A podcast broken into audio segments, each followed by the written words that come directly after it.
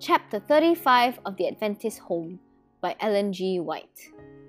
Sharing the Burdens. The father's duty to his children cannot be transferred to the mother. If she performs her own duty, she has burden enough to bear. Only by working in unison can the father and mother accomplish the work which God has committed to their hands. The father should not excuse himself from his part in the work of educating his children for life and immortality. He must share in the responsibility. There is obligation for both father and mother. There must be love and respect manifested by the parents for one another if they would see these qualities developed in their children. The father should encourage and sustain the mother in her work of care by his cheerful looks and kind words. Try to help your wife in the conflict before her. Be careful of your words. Cultivate refinement of manners, courtesy, gentleness, and you will be rewarded for so doing. Whatever may be his calling and his perplexities, let the father take into his home the same smiling countenance and pleasant tones with which he has all day greeted visitors and strangers. Let the wife feel that she can lean upon the large affections of her husband, that his arms will strengthen and uphold her through all her toils and cares, that his influence will sustain hers, and her burden will lose half its weight. Are the children not his as well as hers? The wife may gather to herself burdens which she may suppose to be of greater importance than to help her husband in bearing his portion of responsibility. And the same is true of the husband. Tender ministrations are of value. There is a tendency for the husband to feel free to go out and come into his home more as a boarder than a husband of the family circle. Domestic duties are sacred and important yet they are often attended by a weary monotony. The countless cares and perplexities become irritating without the variety of change and cheerful relaxation which the husband and father frequently has in his power to grant her if he chose, or rather, if he thought it necessary or desirable to do so.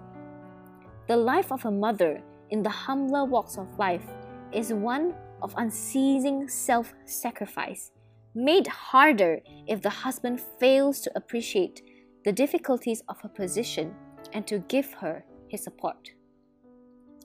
The husband should manifest great interest in his family, especially should he be very tender of the feelings of a feeble wife. He can shut the door against much disease. Kind, cheerful, and encouraging words will prove more effective than the most healing medicines. These will bring courage to the heart of the desponding and discouraged, and the happiness and sunshine brought into the family by kind acts and encouraging words will repay the effort tenfold. The husband should remember that much of the burden of training his children rests upon the mother, that she has much to do with molding their minds. This should call into exercise his tenderest feelings and with care should he lighten her burdens. He should encourage her to lean upon his large affections and direct her mind to heaven, where there is strength and peace and a final rest for the weary. He should not come into his home with a clouded brow, but should with his presence bring sunlight into the family and should encourage his wife to look up and believe in God. Unitedly, they can claim the promises of God and bring his rich blessing into the family. Many a husband and father might learn a helpful lesson from the carefulness of the faithful shepherd. Jacob, when urged to undertake a rapid and difficult journey, made answer The children are tender, and the flocks and herds with young are with me. And if men should overdrive them one day, all the flock will die. I will lead on softly, according as the cattle that goeth before me, and the children be able to endure. In life's toilsome way, let the husband and father lead on softly, as the companion of his journey is able to endure.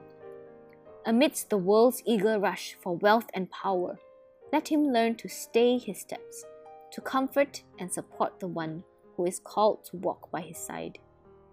Let the husband aid his wife by his sympathy and unfailing affection.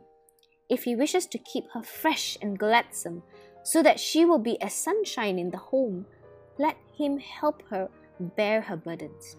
His kindness and loving courtesy will be to her a precious encouragement, and the happiness he imparts will bring joy and peace to his own heart.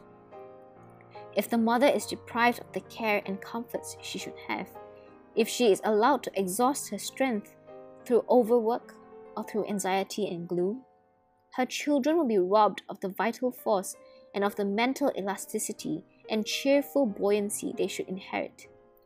Far better will it be to make the mother's life bright and cheerful, and to shield her from want, wearing labor, and depressing care, and let the children inherit good institutions so that they may battle their way through life with their own energetic strength.